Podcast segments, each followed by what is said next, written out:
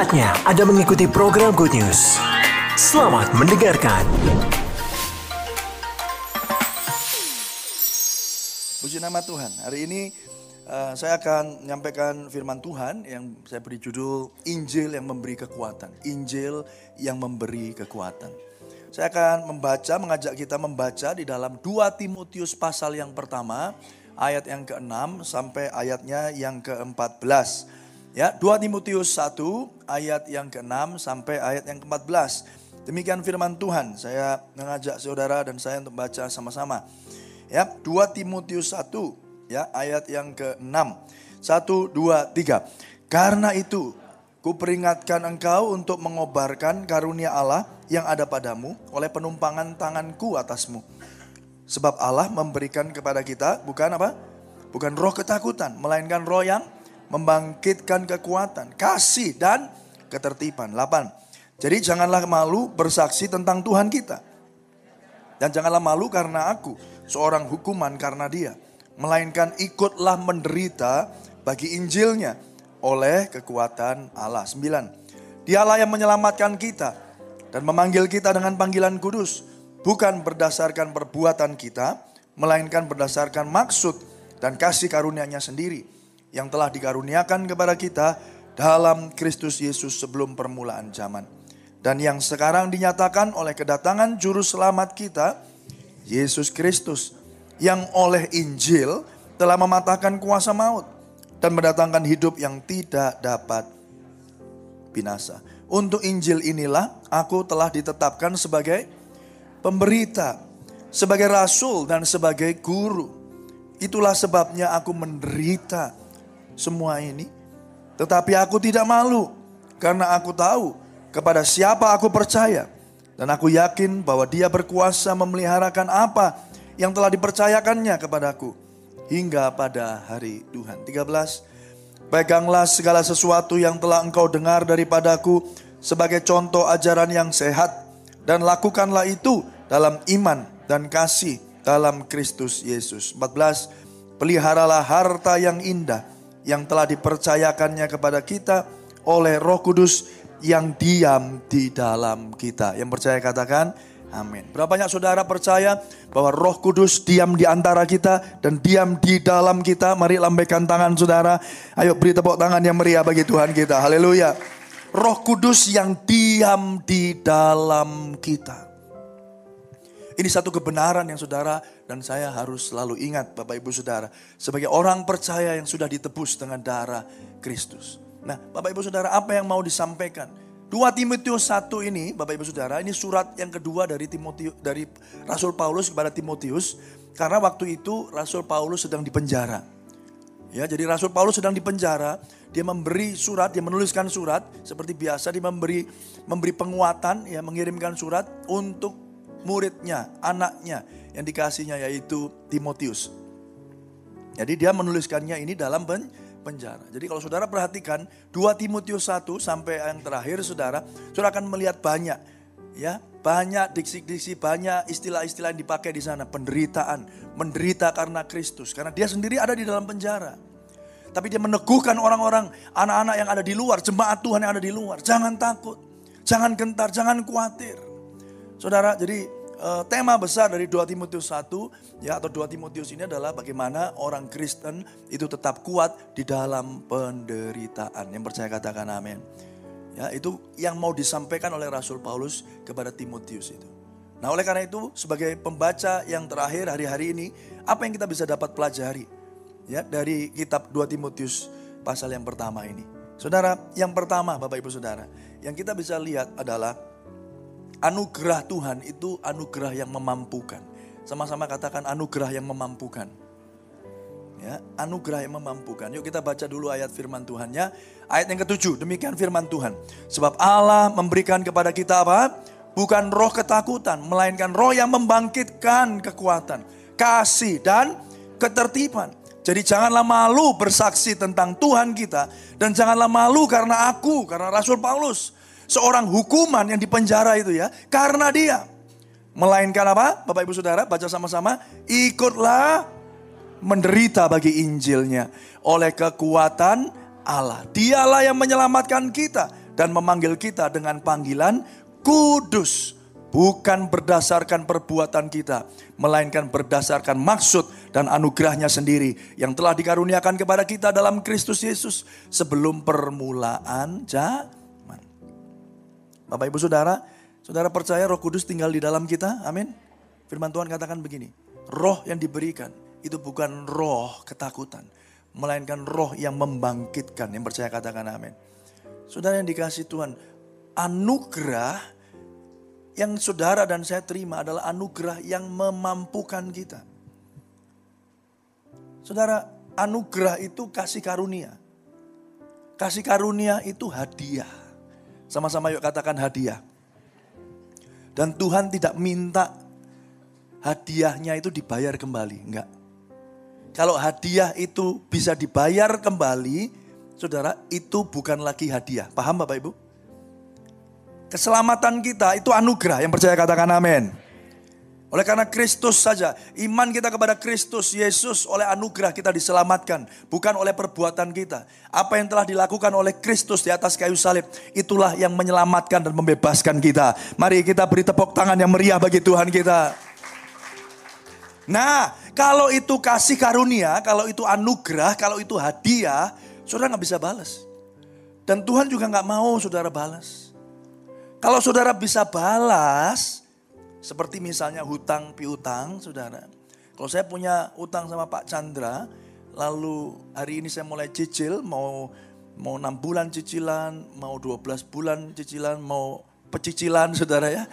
Pokoknya akhirnya balas, akhirnya utang saya sama Pak Chandra lunas apa enggak? Lunas. Maka itu tidak lagi bisa disebut hadi. Paham Bapak Ibu Saudara?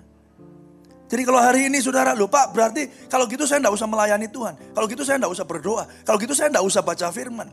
Kalau gitu saya enggak usah beribadah. Salah. Saudara melakukan ibadah, pelayanan, baca firman, saudara persekutuan doa, komsel, saudara. Bukan untuk membalas kasih Tuhan.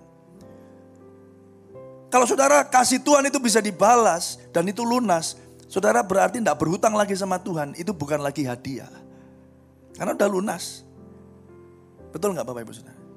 Tapi hari ini kita nggak bisa balas kasihnya pertama. Yang kedua, Tuhan tidak mau saudara balas karena itu buat dia hadiah. Dan yang ketiga Bapak Ibu Saudara, perbuatan baik kita, ibadah kita adalah keluar dari ucapan syukur. Respon kita akan kasihnya yang tidak terbatas. Yang percaya katakan amin. Amin saudara. Jadi kalau hari ini saudara ada di tempat ini, bukan karena kewajiban pak. Bukan karena saudara takut masuk neraka, saudara ada di tempat ini. Tapi karena saudara sudah mendapatkan surga, saudara datang ke tempat ini untuk beribadah, untuk mengucapkan syukur, untuk menyatakan kasih saudara kepada Dia yang selamanya setia, dulu, sekarang, bahkan sampai selama-lamanya. Ayo beri tepuk tangan yang jauh lebih meriah lagi. Amin, saudara. Ya, banyak orang Kristen akhirnya memakai kekristenan sebagai alat untuk mencapai tujuannya. Saudara kita hari ini dimampukan, di, di, diingatkan oleh Tuhan. Yang pertama, anugerah itu memampukan saudara. Firman Tuhan katakan apa tadi? Anugerah itu memampukan kita. Memberikan kita bukan roh ketakutan, tapi roh yang membangkitkan kekuatan. Kasih dan ketertiban. Jangan malu bersaksi. Saudara yang dikasih Tuhan. Jangan malu bersaksi tentang Tuhan. Karena apa yang saudara terima dari Tuhan. Yang saudara sebenarnya tidak layak menerimanya. Tapi toh Tuhan menyatakan kasihnya kepada setiap kita. Oleh karena itu mulut kita nggak bisa diam. Menyatakan anugerah, menyatakan kasih Tuhan yang luar biasa dalam hidup saudara. Yang percaya katakan amin. Banyak orang Kristen ya kalau disuruh penginjilan takut. Ya kalau suruh bersaksi takut. Lupa bahwa kalau saudara tanpa Kristus engkau binasa. Amin saudara. Saudara, saudara kita ditolong sama waktu kita mungkin kecelakaan ya di naik motor ya, tiba-tiba ada bantu, ada orang yang bantu.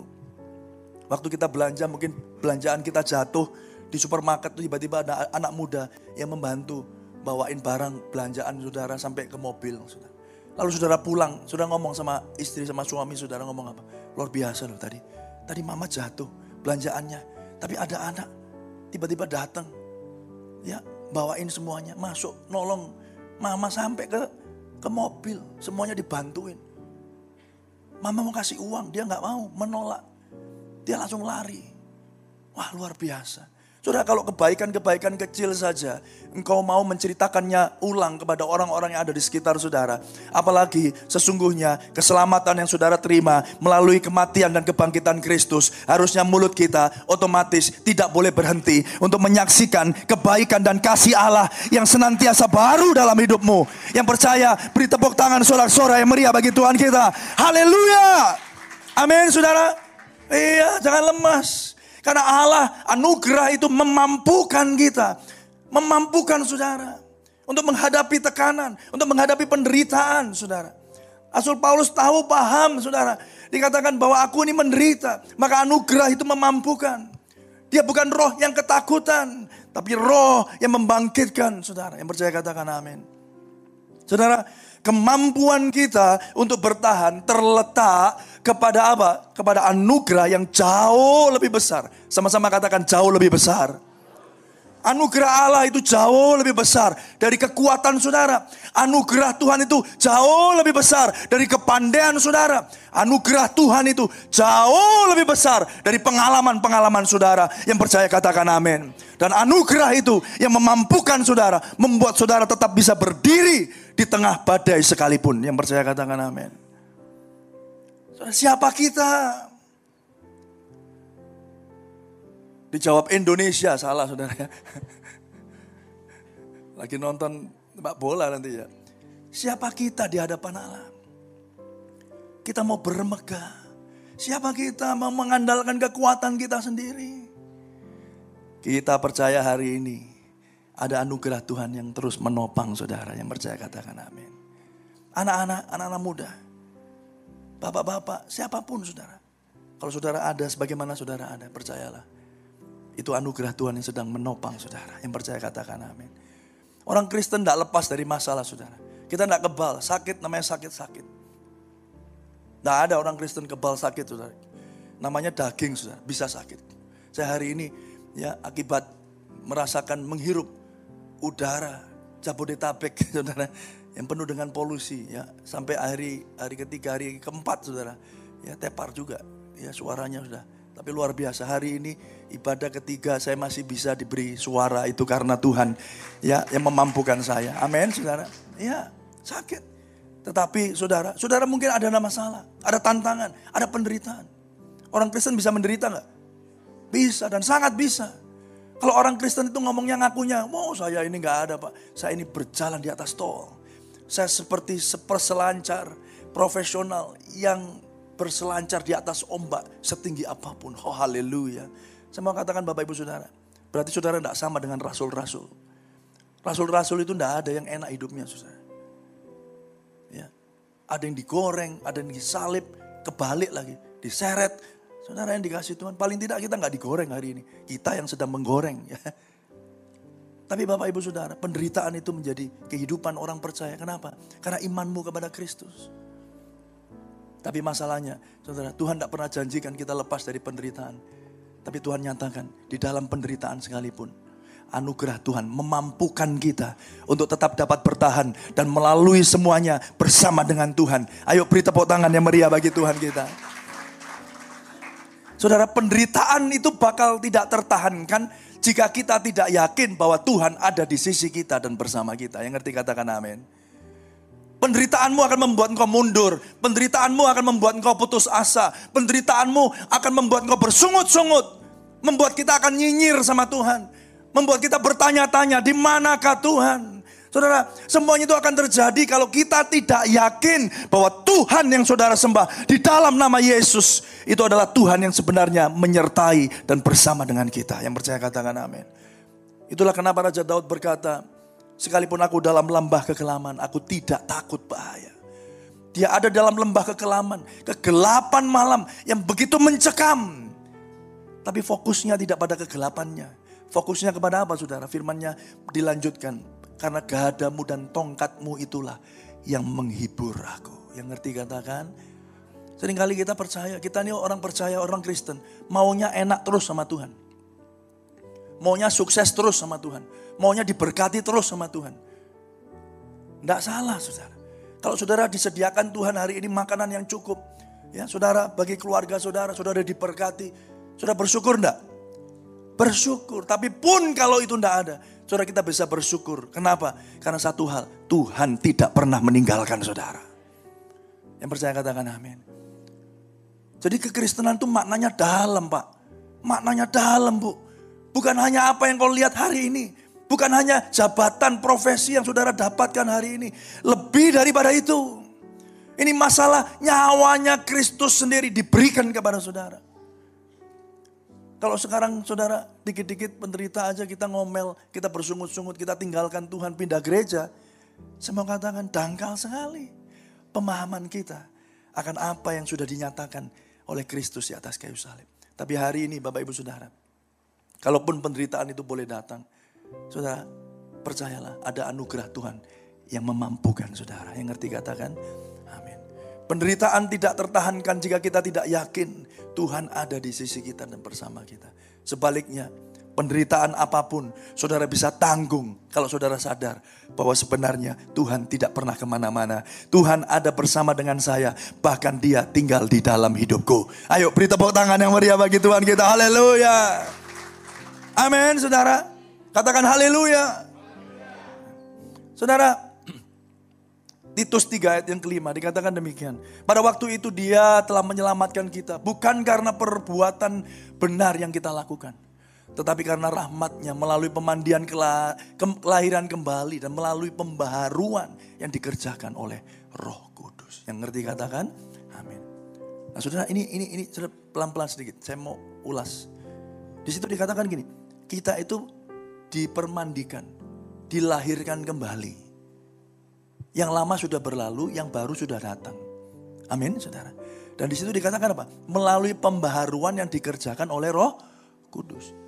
Jadi ada pembaharuan enggak? Dalam arti lain, ada perubahan enggak? Harusnya sebagai orang Kristen, ada perubahan hidup enggak? Ada enggak? Ada. Saya selalu katakan Bapak Ibu Saudara, ciri khas orang yang sudah dilahirkan baru, hidupnya berubah.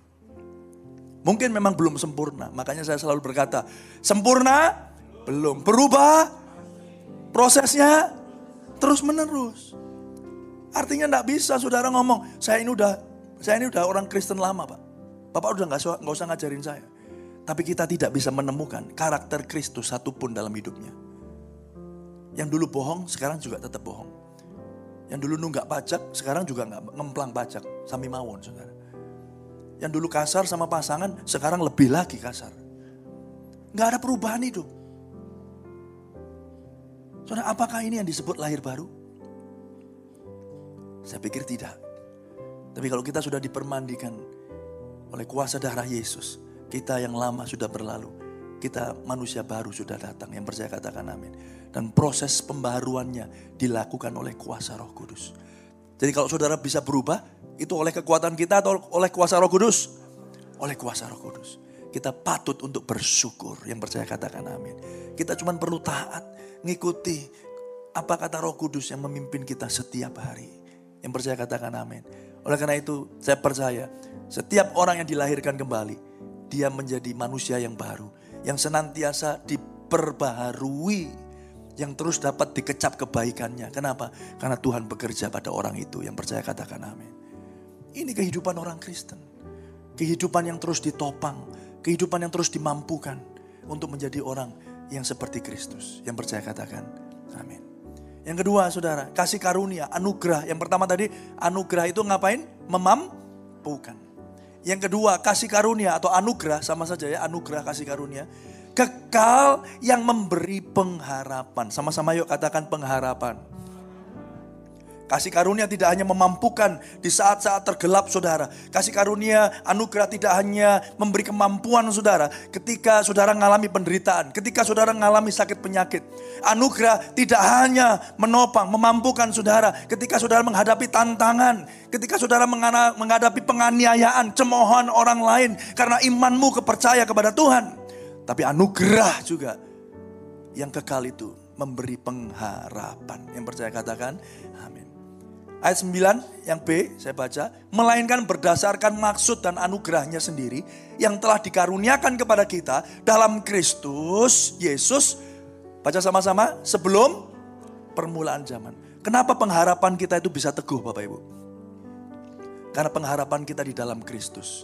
Kenapa pengharapan kita di dalam Kristus itu bisa teguh? Karena Yesus itu yang awal dan yang akhir. Dia kekal sampai kekal. Ada. Saya ambil contoh saudara. Pengharapan kita sering kali ditaruh kepada hal-hal yang kelihatan. Betul? Betul ya? Apa pun itu. Kalau secara ekonomi mungkin tabungan. Ya, yang punya yang punya deposito deposito, harta lah. Ya. Mungkin anak-anak memberi menaruh pengharapannya kepada orang tua. Ya, selama ada orang tuaku aman. Ya. Ada lagi pekerjaan. Ada orang-orang yang menaruh harapannya pada pekerjaan. Selama aku dapat pekerjaan, aku baik-baik saja. Tapi ketika di layoff, dipecat, saudara, di PHK, khawatir, goncang. Atau jangan-jangan ketika masuk ke masa-masa pensiun, uh, P persiapan PMP ya. Eh? Ya masa persiapan pensiun MPP ya. Saudara, itu kan ada masanya ya. Supaya apa? Supaya siap. Kenapa? Karena ternyata banyak orang nggak siap, betul nggak? Makanya ada istilah post power syndrome. Ya dulu biasa punya anak buah, anak buahnya disuruh eh buatin teh, buatin kopi, gulanya sedikit, segala segala macam. Terus sekarang besok besok nggak ngantor lagi, nggak punya anak buah.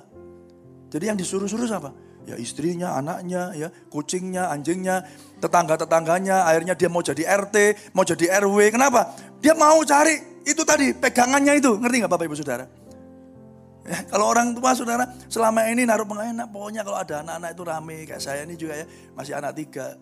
Saya udah mulai nih, saya mulai saya mulai memikirkan ini nanti kalau satu-satu keluar sekolah, ya biasanya anak-anak kita sekolah keluar, eh pulang bawa jodoh, mau menikah pak, menikah mah, gitu, menikah saudara, keluar saudara, keluar satu, dua, nih anak lima, anak sepuluh enak saudara, sampai sepuluh masih ada temen. Kalau anak tiga, saudara, anak dua, anak satu, saudara, cepet aja betul nggak saudara ya?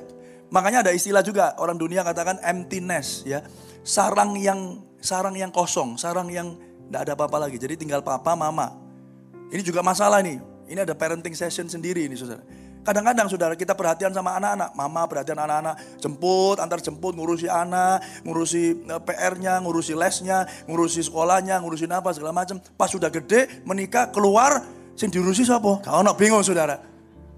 Ngelihat bapaknya, loh sopo iki? Lah, lupa saudara, selama ini soalnya nggak ngurusi suaminya saudara. Ya, tinggal berdua, bentroan saudara. Makanya nggak banyak saudara hari-hari ini. Sudah nikah puluhan tahun, cerai saudara. 48 tahun bercerai. Bayangin kurang 2 tahun pernikahan 50 tahun saudara. Cerai. Kenapa ya tadi emptiness? Kenapa? Karena menaruh pengharapannya kepada hal-hal yang kelihatan. Dan saya mau katakan itu sementara. Sama-sama yuk katakan sementara.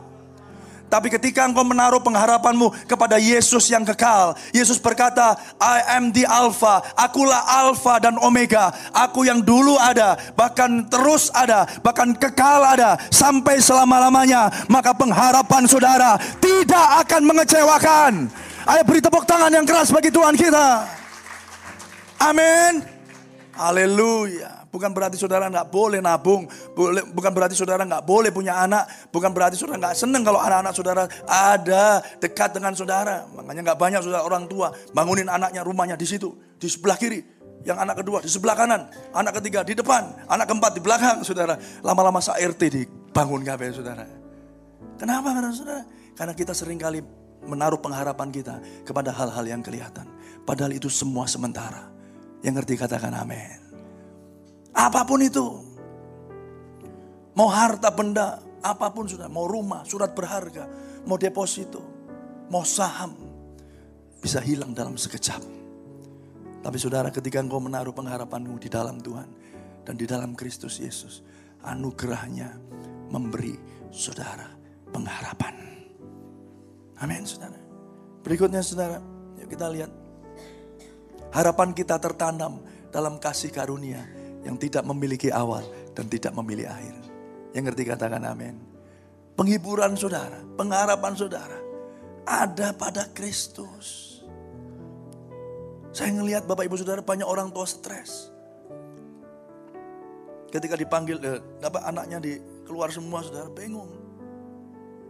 Habis itu apa? Anaknya punya cucu. Wah, aku sekarang ngomong apa? menimang cucu. Wah, cucunya dipanggil terus, digendongi terus, saudara. Ya, orang tuanya seneng aja, saudara. Tapi itu bukan bukan sesuatu yang harus dilakukan. Karena tanggung jawab mendidik anak itu ada pada orang tua, bukan pada engkong. Haleluya. Kenapa saudara? Karena kakek nenek itu cenderung pasti memanjakan cucunya, betul ya saudara ya. Bahkan kita itu dulu sama aku nggak kayak gitu ya, sama anakku kok enak dibeliin terus ya. Makanya tanggung jawab ada pada orang tua. Jadi tugasnya kakek nenek memang memanjakan, nggak apa-apa nek kakek ya belanjakan aja terus semuanya ya. Tapi ingat, saudara, jangan taruh pengharapanmu kepada hal-hal yang fana. Yang ngerti katakan, amin.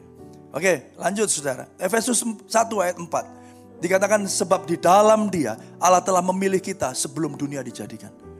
Di dalam Tuhan, sebelum dunia ini ada, saudara sudah dipilih. Nama saudara sudah ada di dalam hatinya Tuhan.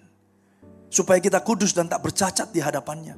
Dalam kasih ia telah menentukan kita dari semula melalui Yesus Kristus untuk menjadi anak-anaknya sesuai dengan kerelaan kehendaknya supaya terpujilah anugerahnya yang mulia yang dianugerahkannya kepada kita di dalam dia yang dikasihinya. Yang percaya katakan amin. Jadi hari ini Bapak Ibu Saudara kita belajar satu hal. Dia atau anugerah itu memampukan kita untuk hidup untuk masuk bahkan dalam badai hidup sekalipun. Kita tetap bisa diberi kekuatan. Kita dimampukan tapi yang kedua anugerah itu memberi kita pengharapan. Yang ketiga saudara, anugerah itu memberi visi, memberi misi, memberi tujuan. Sama-sama katakan tujuan.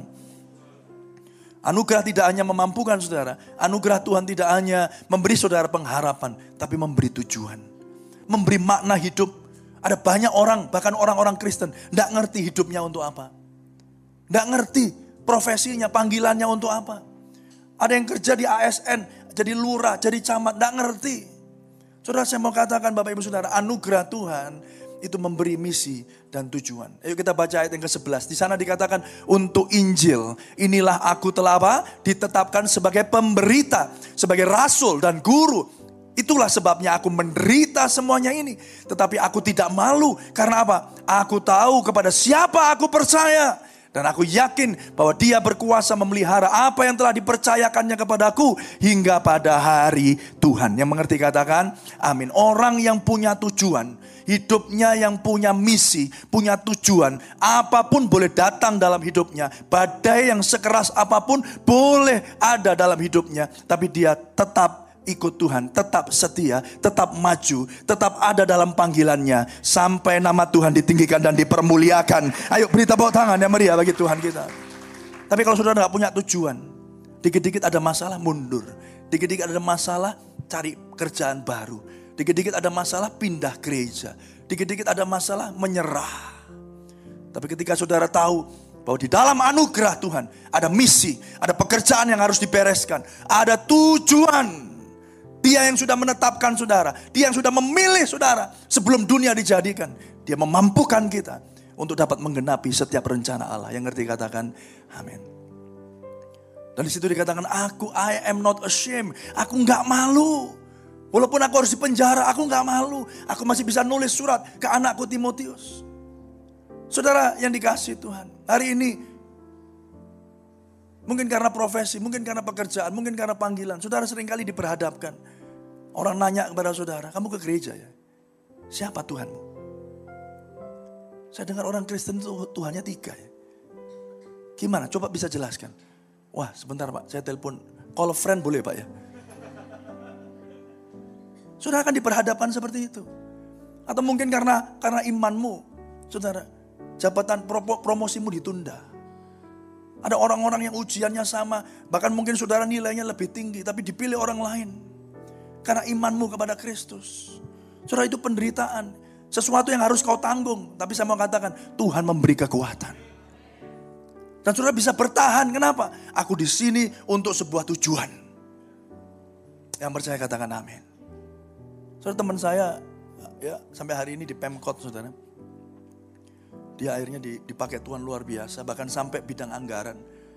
Ya, sampai dia akhirnya menjadi orang yang dipercaya untuk menandatangani anggaran kota Surabaya yang begitu banyak. Saudara. Dia mulai dari dari dari bawah. sempat dihambat. Tapi saudara, saya percaya ketika kita tetap setia, kita ngerti kita di sini untuk apa, hidup ini untuk apa, tujuannya apa, apa pun itu, engkau akan tetap setia. Yang percaya katakan amin. Amin saudara. Saudara yang dikasih Tuhan. Di situ dikatakan, karena aku tahu siapa, kepada siapa aku percaya. Makanya orang Kristen harus belajar Bapak Ibu. Harus belajar. 1 Petrus 3 ayat 15. Bagaimana kita bisa memberikan pertanggungan jawab terhadap apa yang saudara percayai. Melalui kesempatan ini pula saya sekaligus mempromosikan bahwa gereja mengadakan webinar tentang tiga atau satu doktrin Allah Tritunggal yang Alkitabiah saudara.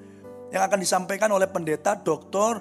Asigor Sitanggang, teologi uh, eh, PhD ya yang dari dia lulusan dari Jerman, Göttingen saudara. Dia sekarang ada di Departemen Teologi Gereja Bethel Indonesia. Orangnya masih muda, luar biasa dipakai Tuhan. Saudara, saya juga beberapa kali menerima diklat dari dari hambanya ini. Kemarin saya ke Jakarta juga ketemu, dia malah minta gini, ngapain Pak Sum, saya mau ke Malang lain kali. Oke siap. Saudara, hari ini mari kita belajar memperlengkapi diri. Dua kali Kamis, 31 Desember dan 7 September. Di situ memang tidak dituliskan biaya, biayanya sukarela.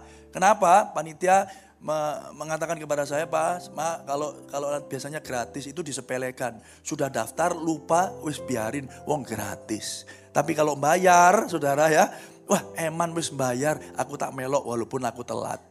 Nah saudara, di situ nggak dituliskan memang biayanya berapa. Sukarela. Saudara mau transfer 5 ribu boleh, 10 ribu boleh, ya, 5 juta boleh, 5 miliar juga boleh saudara. Yang sukarela saudara ya. Tapi intinya apa? Saudara belajar. Yang setuju katakan amin. Jangan sampai saya kemarin nerima laporan. Mas ini sudah ada yang masuk kurang lebih 100, 100 peserta. Tapi yang luar biasa saudara. Yang daftar justru dari gereja-gereja luar. Dari gereja-gereja lain yang rindu untuk diperlengkapi, untuk belajar. Makanya saya hari ini ngomong sama Bapak Ibu semua. Mungkin teman-teman yang online. Saudara, mari kita cari makan di gereja kita sendiri. Yang ngerti katakan amin. Gereja ini sudah mulai ada kelas-kelas pembelajaran. Saya sudah uh, minta persetujuan dari Pak Gembala, saudara, disepakati bahwa satu, satu paling tidak satu bulan satu kali di hari Kamis ada uh, seri-seri pengajaran seperti ini, saudara, yang Alkitabiah sesuai dengan uh, doktrin atau dogma uh, Gereja Bethel Indonesia itu setiap satu kali satu hari satu Kamis yang membahas topik-topik yang relevan Ya, topik-topik anak muda, topik-topik yang relevan. Habis ini kristologi, apakah Yesus, kok bisa Yesus itu disembah? Dia kan manusia, manusia kok dituhankan? Nah saudara kalau jawab begitu gimana? Oh iya ya, iya betul ya. Betul, oh, oh betul awakmu, wes biasa. Pindah saudara, log out dan login saudara. Istilahnya anak muda sekarang. Hati-hati. Amin saudara. Makanya hari ini belajar. Saudara pendaftaran, nggak ada alasan. Aduh pak, saya nggak bisa yang online-online. Nanti, oh, waktu saya udah habis ini berarti. 35 menit. saudara, nanti di luar saudara akan ada teman-teman yang akan memfasilitasi saudara yang ingin daftar. Saudara, jangan pedulikan, jangan khawatir dengan dengan apa biaya, saudara. Saudara mau nggak mau nggak mau donasi, nggak sukarela, nggak sukarela memberi pun ya tetap diterima pendaftarannya. Amin saya katakan amin. Ya, jadi ayo daftarkan diri saudara. Hanya melalui Zoom saudara bisa juga bisa bertanya kepada pembicara tentang hal-hal apa yang saudara sedang bergumulkan dalam hidup saudara. Ya, saya percaya kita mengiring Tuhan karena kita tahu siapa yang kita sembah. Jangan kita mengiring Tuhan nyembah-nyembah, nyanyi-nyanyi anugerahmu. Gak ngerti sopo sih. Siapa? Gandol Gusti gandol gusti, gusti sing ngendi kan gitu.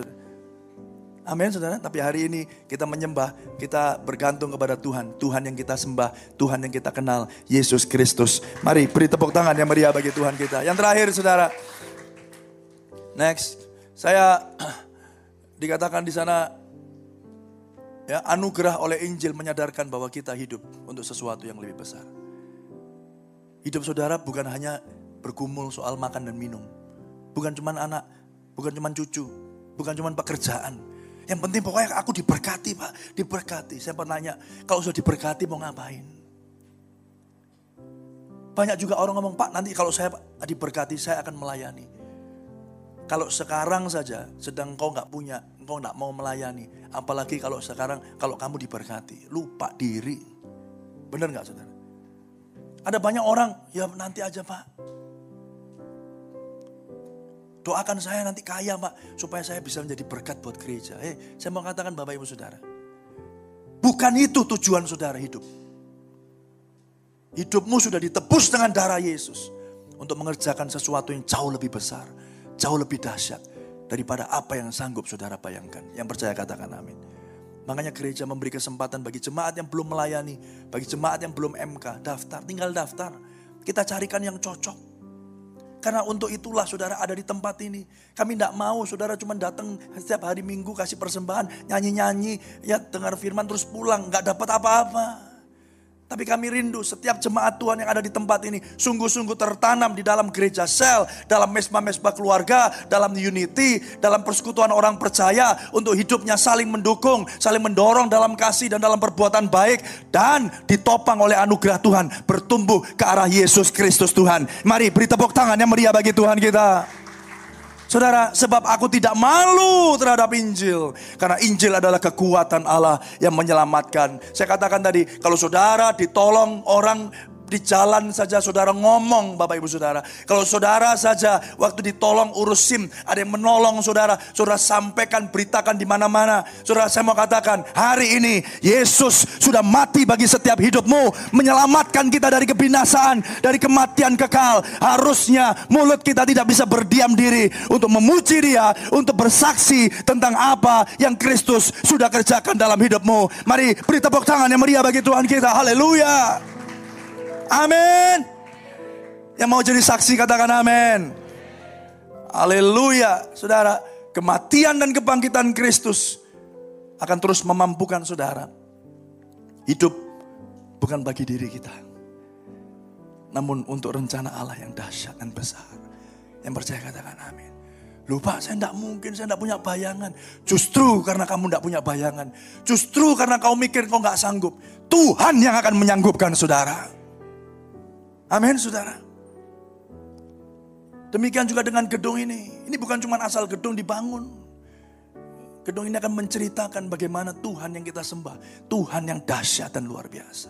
Kita tidak mampu, tapi Tuhan mampu. Amin saudara. Bukan untuk kebanggaan manusia. Saya terus berdoa sebagai ketua panitia pembangunan. Bukan untuk kebanggaan manusia. Kalau itu terjadi pertama kali, saya yang akan katakan berhenti semua. Nggak peduli saya. Tapi biarlah gedung ini dibangun dengan satu dasar. Bahwa anugerah Tuhan menopang dan memberi kekuatan kita. Memberi satu tujuan. Hidup untuk menyatakan kemuliaan Allah. Mari beri tepuk tangan yang meriah bagi Tuhan kita. Pada akhirnya peganglah sesuatu yang telah kau dengar dari aku sebagai contoh ajaran yang sehat. Dan lakukanlah itu dalam iman dan kasih di dalam Kristus. Mari hidup dalam ajaran yang sehat. Kalau mau cari makan makanan rohani, cari di gereja sendiri. Sudah hari ini memang luas, ada kanal-kanal YouTube, ada ada uh, WhatsApp group, ada TikTok, ada Instagram. Saudara, netizen-netizen yang budiman, saudara. Ada begitu banyak orang-orang yang tiba-tiba jadi influencer, menyatakan ini dan itu. Tapi hari ini saudara juga punya gereja lokal, di mana saudara dan saya ditempatkan, ditanam untuk bertumbuh. Yang ngerti katakan amin. Mari saudara, kita bertumbuh bersama-sama. Dan pada akhirnya di situ dikatakan apa? Peliharalah harta yang indah. Harta bukan cuma deposito rumah, bukan cuma anak, bukan cuma pekerjaan. Harta yaitu anugerah yang terbesar melalui Yesus Kristus. Keselamatanmu. Mari peliharalah harta yang indah itu. Yang telah dipercayakan dipercayakan Allah kepada kita. Oleh kuasa roh kudus yang diam di dalam saudara. Itu hartamu. Itu harta saudara.